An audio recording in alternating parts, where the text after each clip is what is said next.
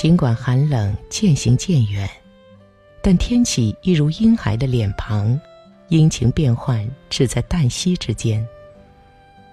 与惊蛰对照，春风最大的物候变化是，阳光更加温润透亮，河水愈发明净澄澈，芳草的绿意又加深了一层。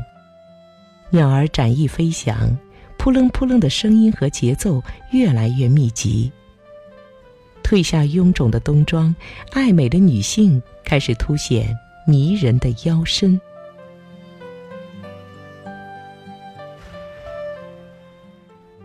春分位居二十四节气中的第四位。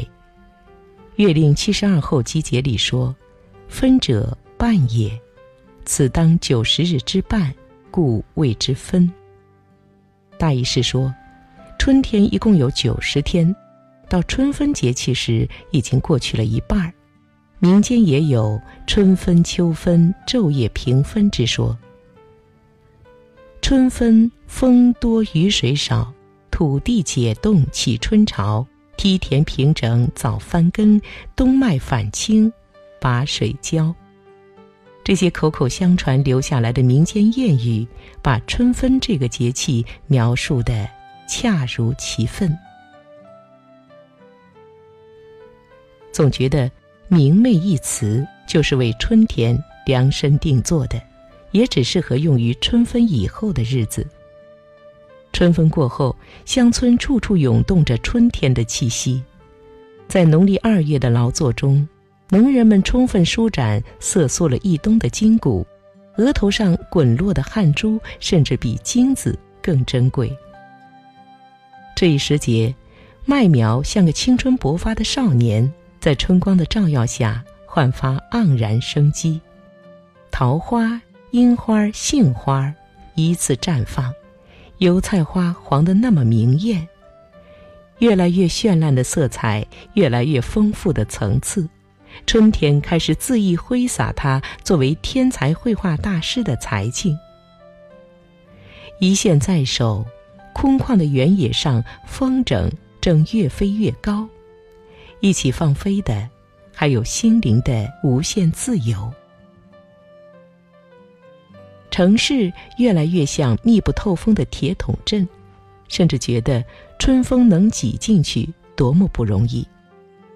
当季节变换时，城里的人们很难觉察那些潜移默化的细微变化，只有当公园里、街道两旁的树木和花草换上了新的妆容，才惊觉：哦，春天终于到了。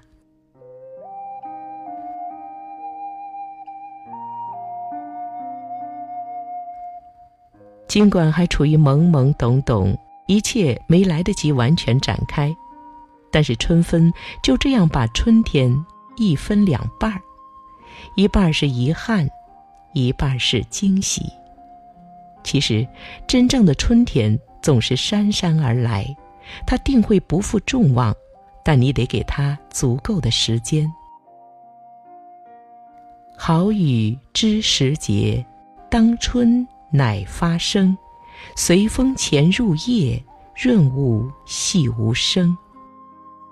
经过春雨的洗礼，将逐渐成明人们浮躁的内心。只要我们每个人的心中始终留存着春意盎然的活力，生命的原野就能绽放出万紫千红。春分。让梦想启程，激励着人们奔向理想的远方。春风过后，春天将逐渐进入最精彩的章节。沐浴一派大好的春光，一些朝向内心的期许诞生，一些面向世界的梦想会从平淡的日子里升起。渐入佳境的春天是四季最生动的舞台。所有的精彩情节都将依次上演，风光无限的春天是生命的分水岭，让希望激情澎湃，让青春神采飞扬。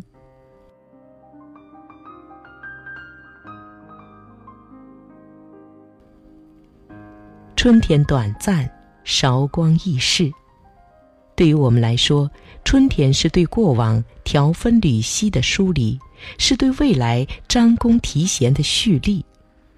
时不我待，重新出发的时刻已经到来。